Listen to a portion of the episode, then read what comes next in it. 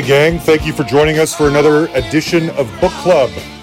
This time we're talking to author Daniel Bukzpan about his book, Ozzy at 75. We featured a few of these so far, and I love these books. As I've said before, they're, they're like highlight reels of these great artists' career. They're big and beautiful, so they've got lots of great pictures in them, like a coffee table book would. But then it also kind of gets into all these high points about their career. Now they're not career spanning like deep investigative auto, you know, biographies of these people, but it's it's so fun. Daniel's on Ozzy's is a blast for a few reasons. Number one, mostly Daniel has a really fun, dry sense of humor. And that permeates throughout this book. And as you can imagine, when talking about somebody like Ozzy, a good sense of humor is necessary to put it across. And so this book is a ton of fun. We're going to give away a copy. Of course, it's for a Patreon supporter. I will mention that more at the end. But anyway, here's my conversation with Daniel about Ozzy at 75. And get this, um, I, I really, first of all, must say that I am grateful for this connection that we have with the at whatever group of people. Um, I just received Kiss at 50 in the mail the other day. And uh, so Martin Popoff will come back on eventually to discuss that one. So now we've done Bowie, Alice Cooper, uh, ACDC, Ozzy, and then uh, Kiss will be coming up eventually anyway. So anyway, here's my conversation with Daniel. It's a good one. What is the ongoing fascination with Ozzy Osbourne? Why do we Uh, still care about this guy? That's a really, you know, uh, that's a good question. Not that he's not interesting, not that he hasn't done uh, a lot of things to make him worthy of attention. I have to say, part of it uh, is like, how does he keep going? Yeah. Uh, I'm certainly fascinated by that part of it. And I'm not going to lie, the whole time I was writing the book, I was like, please don't die. Please don't die. Please don't die. It could be any moment, and yet he lives on like Keith Richards. Right now yeah at this Yeah. at this moment uh uh no you know i mean apart from like you know the drunken shenanigans and that sort of thing uh he's he's an interesting guy he has a lot to say uh and i just i think he's very relatable even though you know most of us don't uh you know shuffle around like that and mumble like you know uh and you know maybe there's some part of it where people wish they could be that way, where they Yeah. wish they could just go through life doing whatever they want and no one will stop them. Yeah. Um, and also having like uh, you know, a wife manager who will kind of like, you know, sort out all the all the Yeah. problems. Protect afterwards. him from everything. Yeah, basically. Yeah, but I I've always found him to be like strangely relatable. hmm Uh, you know, I mean, when he when he first got on my radar, I was in like junior high school, Mm. and it was really just for the gross stuff.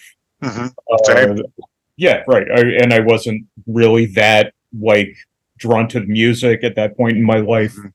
Uh, but you know, but I mean, even then, and you know, ev- even as like scary as he was and everything, there was still part of me that's like, but tell me more. But Yeah. tell me. More. um, and I just have always, he, I don't know, he's just always kind of like people people are sort of intrigued by him i think and because it's like on the one hand he's really funny but people are also like you know terrified of him. Yeah, yeah, so there's this kind of tension there that's always interesting i think. Yeah. um, you know and uh i mean i think for a lot of people who don't get too deep into it it's you know the again the shenanigans Yeah. uh you know that'll that's amusing to anybody you know. Yeah, yeah. um, and that's a good entry point, I think, for a lot of people. But if you keep looking, there's a lot there, you know. Yeah, I kept uh, coming back to the words "lovable buffoon," which I don't. I say that in a lovable, in a loving way. He he's just kind of a doddering buffoon. I don't know what else to say. He reminds me of the metal version of Shane MacGowan, where uh, from the Pogues, Yeah, in a way. Because Shane is this drunk who's like, you know, alcohol has rot, rotted his teeth and he's he can barely string sentences together. And yet he's one of the, Ireland's greatest poets and he writes some of the greatest songs ever written. He's a softy at his heart, but he goes through life as such a drunk buffoon that you are both laughing at him, but also feeling endeared to him as well. And Ozzy has that same kind of thing. And I was th- I wonder too if you know we when we prop up our icons throughout our lives, there are people that we both sort of aspire to be and really like what they do. And I wonder if he just represents this kind of dopey yet hyper talented um, guy. Like you were kind of saying earlier, this aspirational. He goes through life making mistakes, tripping over himself, being protected by his wife, and yet he's just lovable and he sings great and his music's great. I myself personally would not use the word buffoon. I can't really think of. I know that's probably word. too harsh, but that's what kept coming to mind. Um, no, I mean I, I understand what you what you mean by that. Mm-hmm. Certainly, um, from you know, if there's some noun yeah. that means someone you laugh with. Yes, yes. That's the I. I'm not aware of such a noun. But I don't know. Clown, one, jester. I don't know he well you know i mean that's interesting that you say jester because in you know in some ways he kind of like you know he presents himself as kind of a comic figure in some ways yeah yeah you're right but in doing that that kind of gives him license to he's kind of a walking commentary on everything going on in society you know yes. and it it made him you know if you take a song like war pigs mm-hmm. uh, which uh, has pro- has got to be like one of the most durable pieces of music ever written. Mm-hmm. Uh, and he was like 20, I think, when they recorded it or something like that. Um, he's you get the feeling when he's singing it like this guy means it. This guy yeah. knows exactly what he's talking about. Uh, he's just very credible. And um, you know, I think in that sense, it's like the I think the Shane MacGowan uh, comparison is actually pretty apt mm-hmm. because it's like, yeah, this is okay. So he drinks a lot and all that sort of a thing, but he's not a moron. No, no. Um, and it, it's it's the same sort of thing where it's like, yes, he drinks a lot, but listen to what he has to say. Right. Uh, and you know, it's the same with the sort of court jester thing where it's like, you know, they come out with the the hat and yeah, with the bells and the yeah but they're the only one in the king's court who are allowed to actually say what the truth is. Good point. Ooh, that's well said. Yes. Yeah. Right. They're self demoting. Yeah. So yeah. people feel like, uh, all right, well, I can listen to what, what this guy has to say because he, you know, he's not taking himself seriously, mm-hmm, not mm-hmm. putting himself out there as an authority or anything yeah. like, you know, where if you had someone more self important, yeah. Uh, like a, you know, a lot of the you know, sort of like punk rock mm-hmm. guys from way back mm-hmm. when. Uh, like I would not want to listen to them talk for two seconds. Be like, shut the fuck up. I don't care what you have to say about anything. Pardon my French, by the way. You can say whatever you want. It's all good. Thank you. Yeah. Um, yeah. we're you know, we're coming from someone like Ozzy Osbourne. It's like again, yes, there's all the shenanigans, but you do, uh-huh. you don't have for a minute that like, like he grew up poor. Yeah. He, he grew up in like the worst abject poverty that you can imagine and you can you can just kind of tell that about him. Mm-hmm. and there's an authenticity about him uh, that just that you just notice right off the bat like oh okay this guy's for real. Mm-hmm.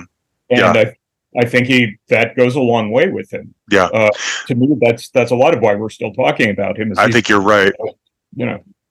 Do you remember when you first discovered him? How old are you? Do you mind me asking uh, rapidly closing in on 54 years old on October okay. 1st.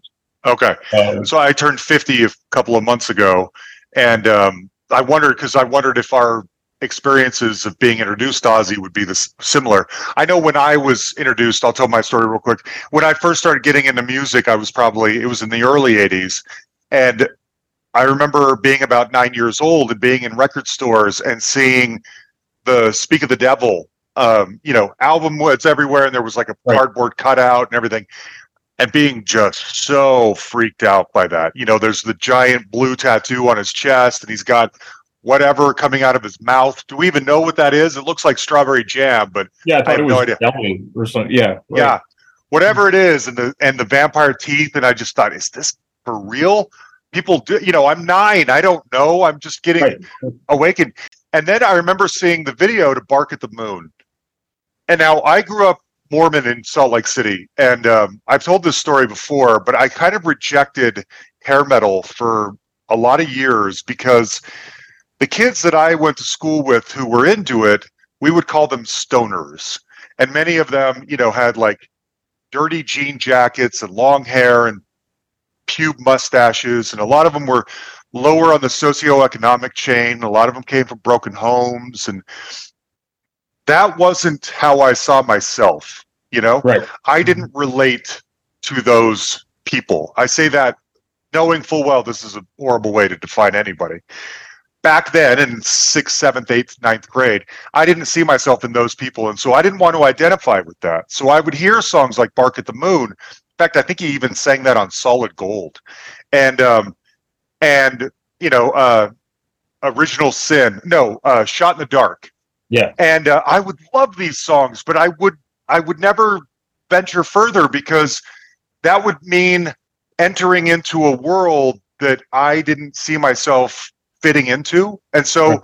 I just was, I, I, you know, I remained kind of on the sidelines until I got older and realized that's all stupid. And now I love that stuff. But anyway, what was your initial introduction to Ozzy? Oh, I, I got into it in all in the wrong order. Mm. Uh, you know, because I mean, uh, yeah, I'm I'm a few years older than you, like you were saying, and so like around the time when you were nine, I would have been like twelve perfect for you. And it was yeah. around that time that you know I probably saw the exact same album cover that you did, mm-hmm. uh, and I would say that like my initial response was like that he seemed like he must be smelly. you know, um, and there was just this kind of like uh, I don't know about this, you know, um, and I was I was kind of dismissive of him. Uh-huh. Uh, you know the the image and everything just to me just so obscured whatever else he was doing mm-hmm. and was so overpowering that like the fact that he was a musician was almost like secondary to me mm-hmm. uh as opposed to the fact that he was this he was this persona uh right. you know at you know i mean at that point we're talking like you know 82 83 and you know it's right in the middle of satanic panic and all mm-hmm. that sort of thing and he was like you know the, the emissary for it yeah. uh, as much as he really didn't necessarily want to be mm-hmm. um but you know there like there was that and then you know mtv comes along and you know i see the videos you know like the video for bark at the moon like you're mm-hmm. saying mm-hmm. shot in the dark and i was like eh, i don't know like i just i just didn't think the songs were there. Mm-hmm. I guess mm-hmm. uh, didn't really, it, you, know, the image was there and the persona was there, but the songs themselves were just they just didn't like. I don't know. They they he has a he has a lot better stuff than that. Yeah, yeah. To start with that stuff, it just it, it just didn't draw me in, you know. Mm-hmm. Uh, but when I got a little older, I I got like very much into metal, uh, mm-hmm. like Slayer and mm-hmm. all that sort of stuff. Mm-hmm. And I refused to listen to anything else. It was just mm-hmm. everything fast, fast, fast. Yeah, yeah. Hatred, hatred, hatred. Mm-hmm. And uh, after about a year or so of that, a friend of mine goes like, "You should check out this other thing." And he puts on uh, "We Sold Our Souls for Rock and Roll," mm-hmm. uh, and that was just a total eye opener for me. And he informed me, and this is how ignorant I was, that the singer was Ozzy Osbourne, which I did not know. I thought there was Black Sabbath. That's one thing. There's Ozzy. I didn't know that you know the streams crossed, mm-hmm. and um, I was just really like swept up in it. Uh, you know, because I mean, I I still enjoyed all the angry shit, mm-hmm. but there was there was just something else going on there that was a lot deeper mm-hmm. and a lot more relatable mm-hmm. uh, but but wasn't like uh, sanitized in any way. Mm-hmm. It wasn't it wasn't easier to relate to because they had like made it nice or anything because they didn't at all, you know. Yeah. But there was just something about how like the music was not as mechanical mm-hmm. and it was more like almost it almost still kind of had a foot in like the hippie days in a way mm-hmm. in some mm-hmm. ways um especially with the like 14 minute songs and you know that kind of thing. Mhm. Uh, but I just I just found like you know the Children of the Grave and Sweet Leaf and all that. Sort I was just like, my God, this is amazing. Yeah. Yeah. And that you know, that album is just one after another, Sure.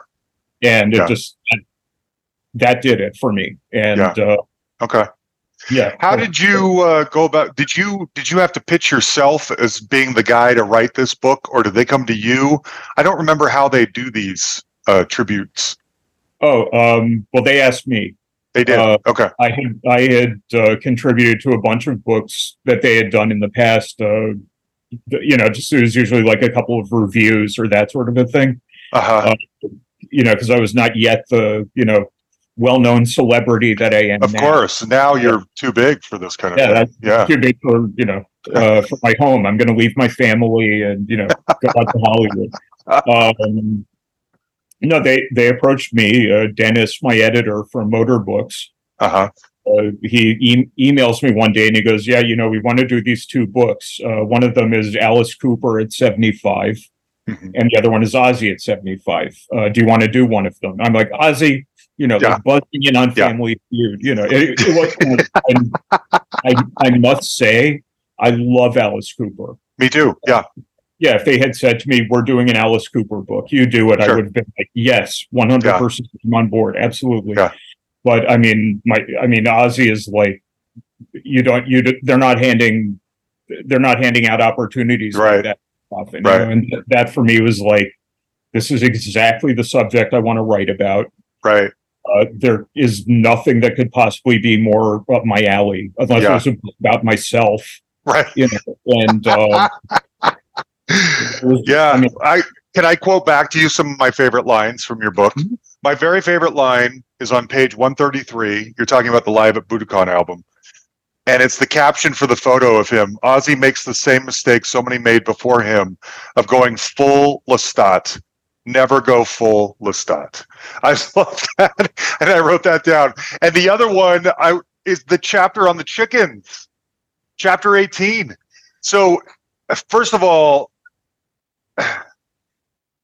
anyone uh, so okay they his wife thelma who i want to ask you about in a second moves them out sort of to the countryside to make them more respectable and to and as a part of this they she gets a chicken coop with a bunch of chickens.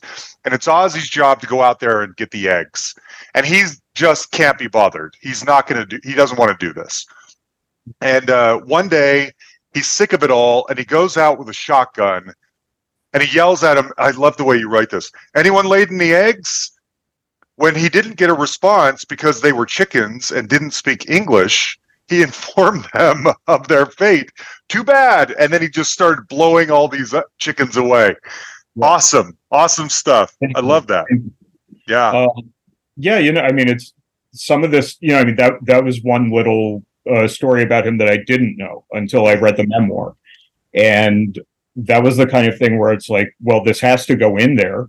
yeah. I have to put this in, uh, and I can't just put what he put. I, uh-huh but how do how the fuck do you possibly talk about this in a way that's not just quoting him verbatim? yeah yeah and sort of like laying it out for people, but but also letting people know like I don't necessarily endorse sure going around you know not.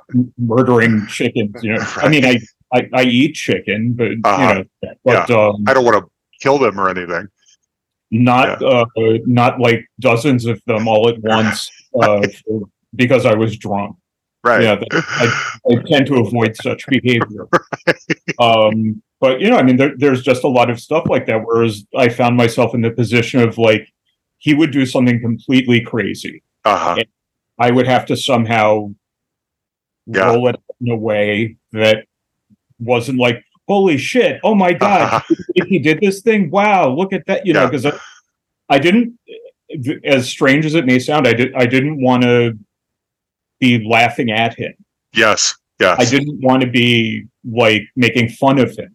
uh-huh Uh, you know, he's he's still a person uh, deserving of dignity and respect. If you're going to write about him, and um, I there's and I mean, there's nothing I could have said about him that he has Mhm. not already said himself.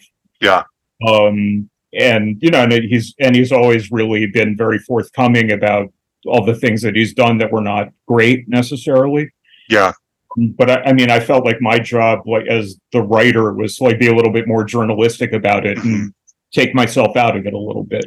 Definitely. At the same time, you can't talk about someone, you know. like the bat story or the doves. There's there's no way to pretend that's a normal story. So you have you have to kind of find the the sweet spot, I. Right. Yeah. Where it's like, I'm okay. I'm talking about this as it happened. This is factual. This is correct. Mhm. But I cannot, you know, I can I can sort of let let it be known that I yes, this is crazy Sure.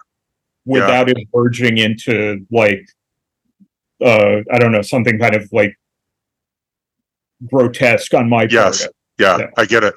That um, I noticed in the book, he spends a lot of time apologizing for his bad behavior, and I think that's one of the reasons why that lovable buffoon term came to me, because he seems. I mean, I think th- one of the things we love about him is that he feels. It feels like he's so viscerally. Uh, reflexive or what what's the word I'm trying to think of? Instinctive. Like he you know he's sitting there and snorting ants seems like a great idea and he does it you know? Biting the head off a bat seems like a great idea and he does it.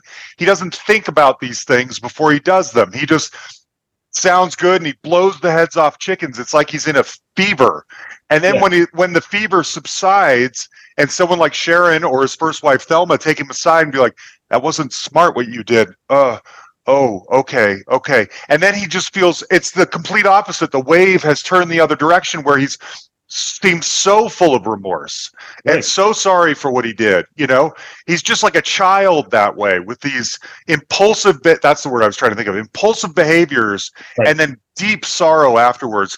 And then some wisdom as it all evens out over time. And i i mean i think that's one of the things we love about him. You were talking about him being you know human and and relatable or whatever in some way. And i think that's probably why is because we we all wish we were as impulsive as him. We all wish that we could get away with the weird stuff that he does. And we wish that we were as beloved in spite of our flaws you know?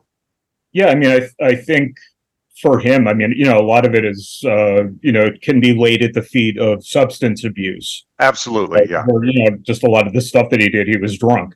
He Yeah. would, again, he would be the first person to tell you that. Yeah.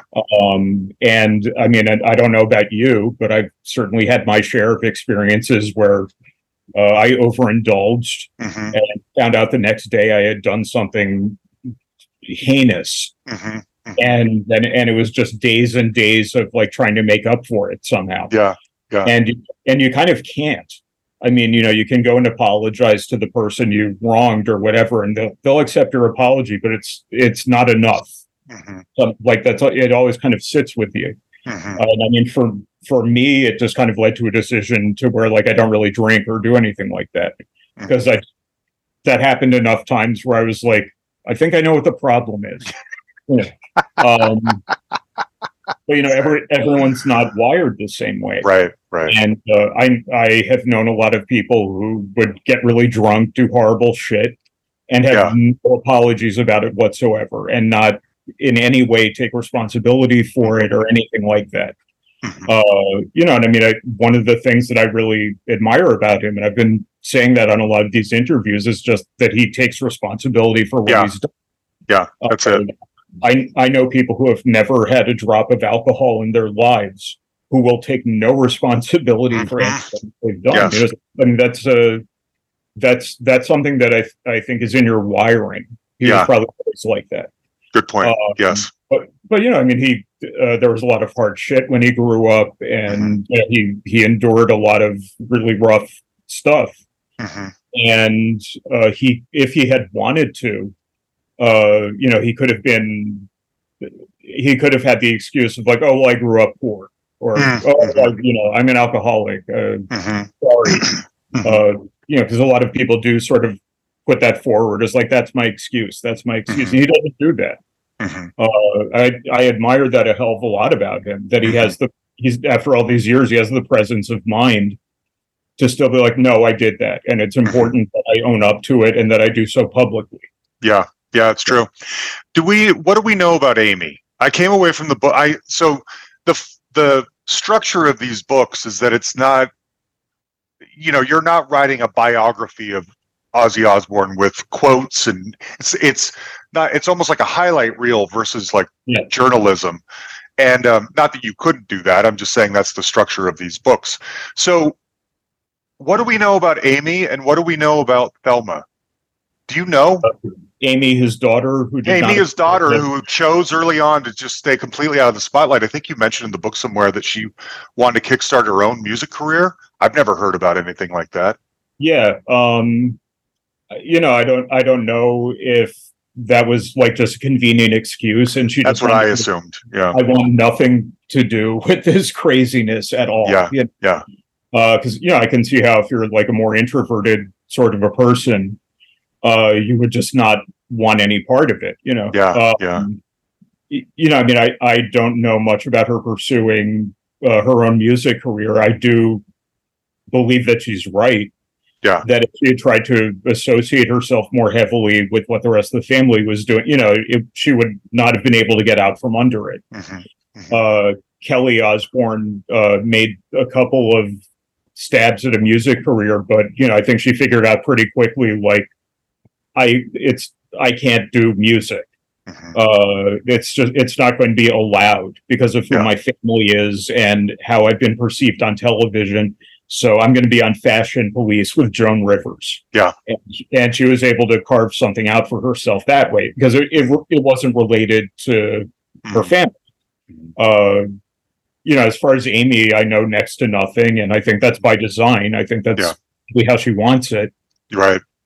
And you know, I mean, I I totally understand that. You know, I Sure. mean, again, if you're a more sort of introverted person, and I guess she must be. Uh, I mean, like I think I've seen a picture of her once. I don't know if I have. I should Google it. I think it was when Black Sabbath were getting inducted into the Rock and Roll Hall of Fame, and Ozzy's whole family was there, including her. And there was like this one shot of the table where they're all sitting, and that was it. Mm. And that's the only time I've ever seen what she looks like. Mm. She's Um, really pretty. I'm look. I'm yeah. googling her now. She's beautiful. Yeah. Wow. Yeah. and wants to live life not as Ozzy Osbourne's daughter. Yeah. Yeah. What about get- Thelma? Do we? I mean, is she still alive? Uh, my understanding is she's still with us. She still Okay. walks, the earth. and um, she what? She still walks the earth. Uh, walks the earth. Um you know and ag- again i you know i think she was just in a in the very bad position of like if i can just rein this guy in a little bit hmm maybe something is possible maybe you know maybe something like a normal life can happen Mhm. uh but but i mean you know you can tell pretty early on that it just it's not going to happen and Yeah. um there is no reining this guy in No. uh, and you know, and again, that was something that he took responsibility for. He was he was like, I treated her horribly. Mhm. Uh, that was my fault. That marriage not working out was one hundred percent on me, and she had Yeah. enough. Yeah. and I really respected that. You know. Totally. uh, again, I've known so many people who were one hundred percent the reason why a marriage failed, Yeah. or a relationship failed, and they they just won't accept the possibility that they had anything to do with it at all. Mhm. Mhm. Uh, they'll blame everyone but themselves. Yeah. And I I really respect that he didn't do that. I really Yeah. respect like, no, this is this is on me. Yeah, that's great. Yeah. Um, I wondered one of the I, one of the things I find interesting about most of these books that I've read so far is that um, the last couple of decades of legacy acts like this career, um, there are fewer highlights. Obviously, um, I wondered when reading back to your book, considering the time it was in the early '90s when grunge is grunge is starting to take over. I wonder if Mama I'm Coming Home in some ways saved saved his career is probably the wrong word because he's so durable he probably would have lived on no matter what. But I wondered if that gave him a pass through the those early grunge era years when all of the stuff that he would have been about like shot in the dark was right. being rejected. I wondered if the success of Mama I'm Coming Home gave him a path and allowed him to stay afloat, almost reigniting his career in some ways. What do you think? Well, I, I think the partnership with Zakk Wylde maybe a little yeah, that's probably true. It, um, yeah, I mean, I'll never forget the first time I heard that album. Uh, and yeah, the listening to the song, I think was "I Don't Want to Change the World," mm. which has this like Allman Brothers, Molly Hatchet guitar solo in the middle of it, and I'm just like, why is this on an Ozzy Osbourne record? But that but that really had the effect of like kind of jarring it loose from what had yeah. come before. Yeah, it was not a shot in the dark. Yeah, uh, it was this other thing entirely, and I, you know, I I don't think it was quite as revolutionary as when he started working with Randy Rhoads, mm-hmm. but it had the same effect where it was like, okay, we have before Ozzy, then this thing happens, and now there's new Ozzy. Mm-hmm. And you know, I mean, if he had not worked with Randy Rhoads, you know, he I think he just would have been Ozzy. Um, he would have been Black Sabbath's old singer. Mm, yeah, uh, probably. Ozzy so Randy Ro- Randy Rhoads, you think is the the thing that propelled him into maintaining a solo career? Well, I mean, he he said as much. Uh, yeah, like he, that's true. He credits Randy Rhoads with being like it, it never would have happened with. Yeah, that's true. Good point. But you know, when you listen to like the last couple of records that he did with Black Sabbath and then Blizzard of Ozz, it's, mm-hmm. it's two completely different bands. Yeah, I think he really needed to demonstrate that he was his own thing. He was his own yeah. entity. And you know, Randy Rhoads was the perfect foil for that because he didn't play like Tony Iommi, uh, you know, and uh, Lee Kerslake and Bob Daisley didn't play like Geezer Butler and Bill Ward. Yeah, it was just new thing entirely, uh, and yeah. um, that that to me was really smart. Yeah, um, you know, as much as I would have loved to hear him do Iron Man forever. Yeah, uh, that you know he he would you know uh, I don't think his career would have lasted beyond like 1982. Mm-hmm. Yeah. Mm-hmm. Um, he's really he's been what it's very much about who he works with. Mm-hmm. I find. Um, yes, absolutely true and he has some partnerships with guitar players, some that are better than others. Mm-hmm. Um, and I, the ones that I think were really like linchpin partnerships were Randy Rhoads and Zakk Wylde. That is no yeah. disrespect to anyone else that he worked with, because no. he only played with good people. Yeah. Uh, but you know, I mean, like Jakey Lee, I would say was just in the unenviable position of trying to replace a dead legend.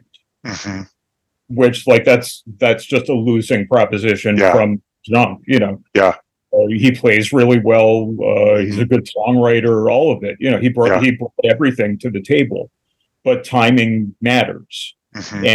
and uh, history matters and the mm-hmm. sequence mm-hmm. of events matters and uh, you know i mean it's the same sort of thing where you know i mean like if rush mm-hmm. were to get a new drummer it just like yeah, it's not going to be the same. No, no matter how good the guy is. Yeah. Uh, you know, and I mean, if when Neil Peart died, I remembered all these people t- saying like, "Oh, the guy from Dream Theater, or this guy, yeah. or yeah. the guy from Tool," and it's like, it's not going to work. You no. don't understand. It's not about that. right. Um, chemistry is a big part of it, and yeah. you know, Randy Rhoads and Ozzy Osbourne had chemistry together. Yeah. Yeah. And I think he had the same or similar chemistry with Zakk Wylde. Yeah. Uh, and, and again, that's nothing against Jakey Lee or any other guitar player that he worked with. Just those two guys, you know, yeah. that, you know, that worked. Yeah.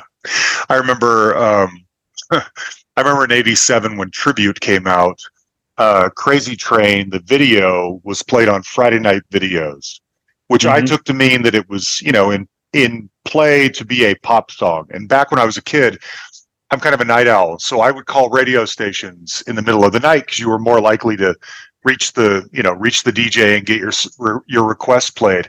I remember one night calling at like two in the morning and asking for Crazy Train on the nor on the pop radio station that I listened to, and uh, the DJ was like, "Uh, we don't we don't do that. We don't have that." I said, "Why don't you have that? You're a pop station." And I'm like, 13, 14. Now it's a different format. That's when I realized I, I, just thought, why isn't why won't a pop station play something that's popular? Now it probably would, but the, it uh, I remember being so baffled by that. Speaking of which, what's your take on the overdub situation with, um, you know, Daisley and Kerslake? That is Uh, so cruel. there's just no nice cruel. way to say this. That was utter horse shit. Yes. It should not have happened, and I'm glad the mistake was corrected. yes. and they went back to the originals. Uh, I don't know why it, you know, I mean, I've heard conflicting stuff about why it happened or whose decision it was or whatever. Uh, but that was just like they completely stepped in shit on that one. If you want my honest opinion, I agree. um, you can't, you you know, you can't fuck with it. You know, the, the, those are just two absolute stone cold classic albums. Yeah, yeah. and you just don't do that. You know, uh, I keep talking about Rush again, but it's you know, there's part of me that's like, you know, it'd be great if they went back to those like late '80s album and just just erased all the keyboards. You can't No. do that. It happened. It's Yeah. it's, it's out there. yeah. You know, Yeah. and uh, you know, I mean. uh, If, you know, and especially if it was a decision that was made for money or Sure. something like that. Uh, but wow, my God, that, I I never know. talked to a single person who was like, "That was great. That was Yeah. really that was a good idea." I haven't heard anyone say that ever. No. Most even if were- when I agree, even if we when we listen to the album, we're completely unaware that new people are on there. Just the the need to stick it to those two guys, you Yeah. know, and like rub their faces in the shit and be like, "We got you on this one." It's so uncool, and I, I know that Sharon has a reputation for doing millions of things like that. Um, but she also is, you know, that's Ozzy's still a thing because of Sharon. So you take the good and the bad. Yeah, I mean, when when I was working on the book, I mean, one of the things I took, you know, I know people love to hate on her and talk about her like, you know, she's the evil, manipulative, Uh huh. pulling the marionette strings person. Uh, I think like uh, he would be dead without her. Yes. Uh, no question. literally not living. Yeah. And he'd have no career. Yeah. Um, and to be able to wrangle him so he, doesn't die. And, and so Yeah. he continues to stay re- a relevant artist right up to Mhm. today. hmm You have to give her credit. I mean, Yeah. you, you know, and again, I know people like to talk a lot of shit about her. Uh, I assume most of them have never met her, have no idea what they're talking about, and are hmm projecting. Yeah. Um, you know, but I, I mean, if you've known people in the music business or anyone who's tried to, you know, make headway in the music business, it's brutal. It's absolute brutal. And you have to like, you have to almost be like a little bit of a thug, uh, just to be in, just in your own self-interest and in your client's own self-interest or the career won't advance. hmm I hate to even say that, but that's Mhm. like the you know the people I've known who have who have gotten ahead and like made a, you know carved out a little career for themselves in music and didn't even necessarily make millions of dollars or anything like that. Just like being a somewhat well-known cult artist who can like make a tour pay for itself. hmm You have to be a complete bastard. Yeah. Uh, Yeah. And it's not for everybody. Yeah. Uh, and I mean, I to me, she's just doing her job. So Yeah. you know, Yeah, that's true. That's true. Um, I want to ask you about. You mentioned in the book that um, he had stopped cheating on her in around 1987 as, as a because he was fearful of catching AIDS. I feel like. Um, Am I misremembering? I wondered if it would be a chapter in the book, and it wasn't. Didn't they almost get divorced again, like ten years ago, because No. he supposedly cheated? And I, and uh, they didn't. But I, I feel like I remember that being a storyline briefly in the news. Does this ring a bell at all? very faintly. Uh, Okay. in- Obviously, it never happened. I'm like, Ozzy's seventy something years old, and he can't even think straight. Can he really have a an affair with someone? But maybe I don't know. I mean, I mean, my my take is really like you know, if I just I didn't see anything like that documented Yeah. Okay. in writing anywhere, and I I was not going to put anything in the book that I did not see documented elsewhere in writing. You know, No, I know. Um, you know, and there's a ton of stuff where you know where you can be like, oh, well, I heard, you, know, that kind of. But uh, it, you know, Yeah. if it's not there, it's not there, and you can't put it. I don't blame you. I I had this vague memory of that, and um, I wondered if it would come up, and it didn't, and that made me wonder if I was misremembering. But I don't know. I Um, mean, it, it may have happened. yeah, Mav, I don't know. Probably does happen to everybody, and we don't know about it. One thing, one other thing that I was taken by in the book is that it felt like Black Sabbath were constantly rushing to get an album out. Yeah. It was, you know, they were always in a hurry. And I thought, I mean, thankfully they made a, you know, half a dozen or so fantastic al- I actually really like Never Say Die. You don't like Never Say Die, but I actually like that album a lot. I think I, it's kind of I fun. consider Never Say Die to be a massive improvement over Technical Ecstasy. Very true, very true. say that. Yeah. Uh, because uh, two of the eight songs are good. Uh, where none of the songs on Technical Ecstasy are good at all. Uh, that, that- I'm, I, just, hate that record. I'm sorry. Uh, no, don't apologize. I think that's great. Um, speaking of which, you mentioned um, I wrote them down. Fluff and uh, the other one off that album. Who are you? As being like the worst Black Sabbath songs. Do you stand by that? Uh, up to that point, yes. Up to that point, yes. Yeah. Yes. uh yeah uh, i mean sabbath bloody sabbath is i'm i am sort of like this lone person in the universe who really champions that album Ah. because that's that's one where they kind of start to lose people Uh-huh. you know the first three or four every everyone loves those you know there's Uh-huh. nothing controversial on them it's it's just like bludgeon bludgeon bludgeon then you get sabbath bloody sabbath and rick wakeman is on it and I just I know there are just a lot of people who are like, ah, I'm off the boat. That's it. Forget it. You know. Uh, I I love what he does on that album. I I like that they were getting a little more progressive. Uh-huh. You know, and it, but I mean, one thing that sets that album apart is that they had time. They had time to Yeah. work on. it. Yeah. Uh, it wasn't write it in the morning and record it in the afternoon. You know, where you're just you're not going to get good results from that. Yeah. Uh, no, the the worst Ozzy era Black Sabbath song is "Rock and Roll Doctor," in my opinion. yeah. Okay. Yeah, I think I remember that now. I forgot to write that down. Yeah. Um, there are some other one. I mean, then like the last couple of songs on "Never Say Die" that are just kind of like, why are these even here? You know. Um, but you know, I mean, uh, you know, fluff. Uh, again, that's just another one where it's like, yeah, what is this? Yeah. and Yeah. uh, so why were they always in a hurry? Did they not have the clout to give themselves another three months to write a you song? couldn't, Or, you couldn't do that back then. I mean, if even if you like, you know, a band like the Beatles, yeah. They were supposed to get like CCR puts out CCR's whole Creedence Clearwater Revival's whole career la- is like two and a half years. and like eight albums. Yeah, Or- yeah, right, yeah. That's how it was done at the time. I and guess I'm, so. that's astonishing to me. You know, we're like, I mean, and you were supposed to tour also. Yeah, yeah. And it's, I just didn't, I don't see where there's the time to do it all. I don't see, Yeah. like, I don't think there are hours in the day to do it.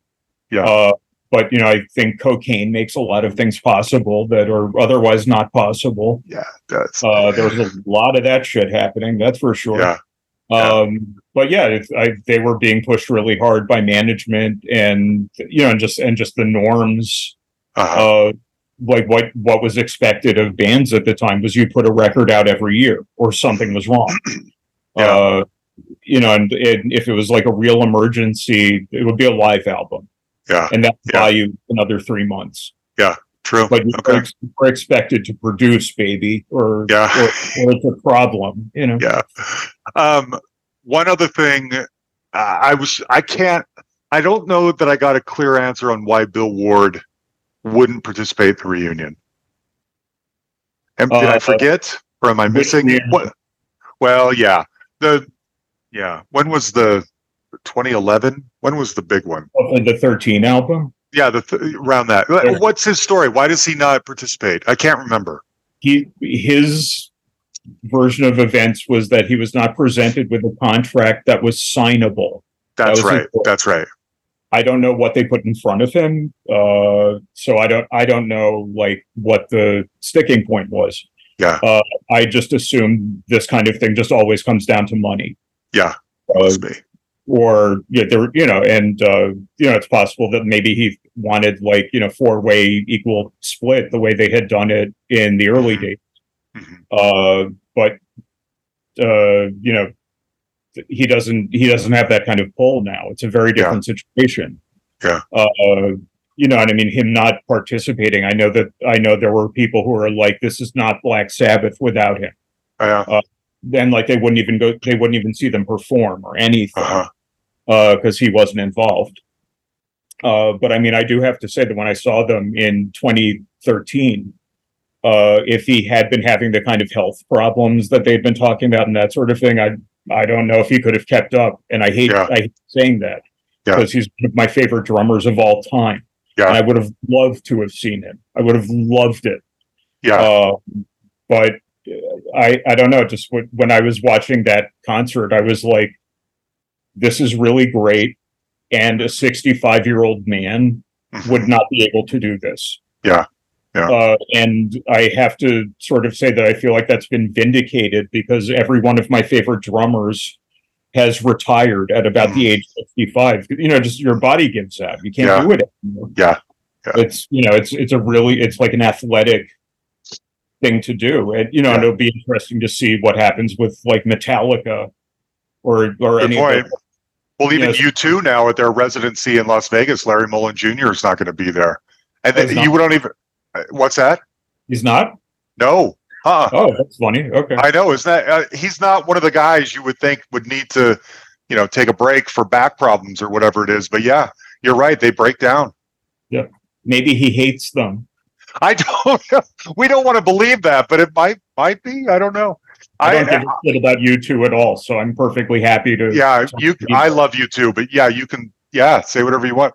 Um, it's interesting. I I've never seen Ozzy or Black Sabbath in concert, and I I realized just now talking to you that part of that is because growing up in Salt Lake City, neither of them would have ever stepped foot in the Right. area, and um, and I wouldn't have cared when I was a kid anyway. I didn't really come around to them until I don't know, early 2000s probably.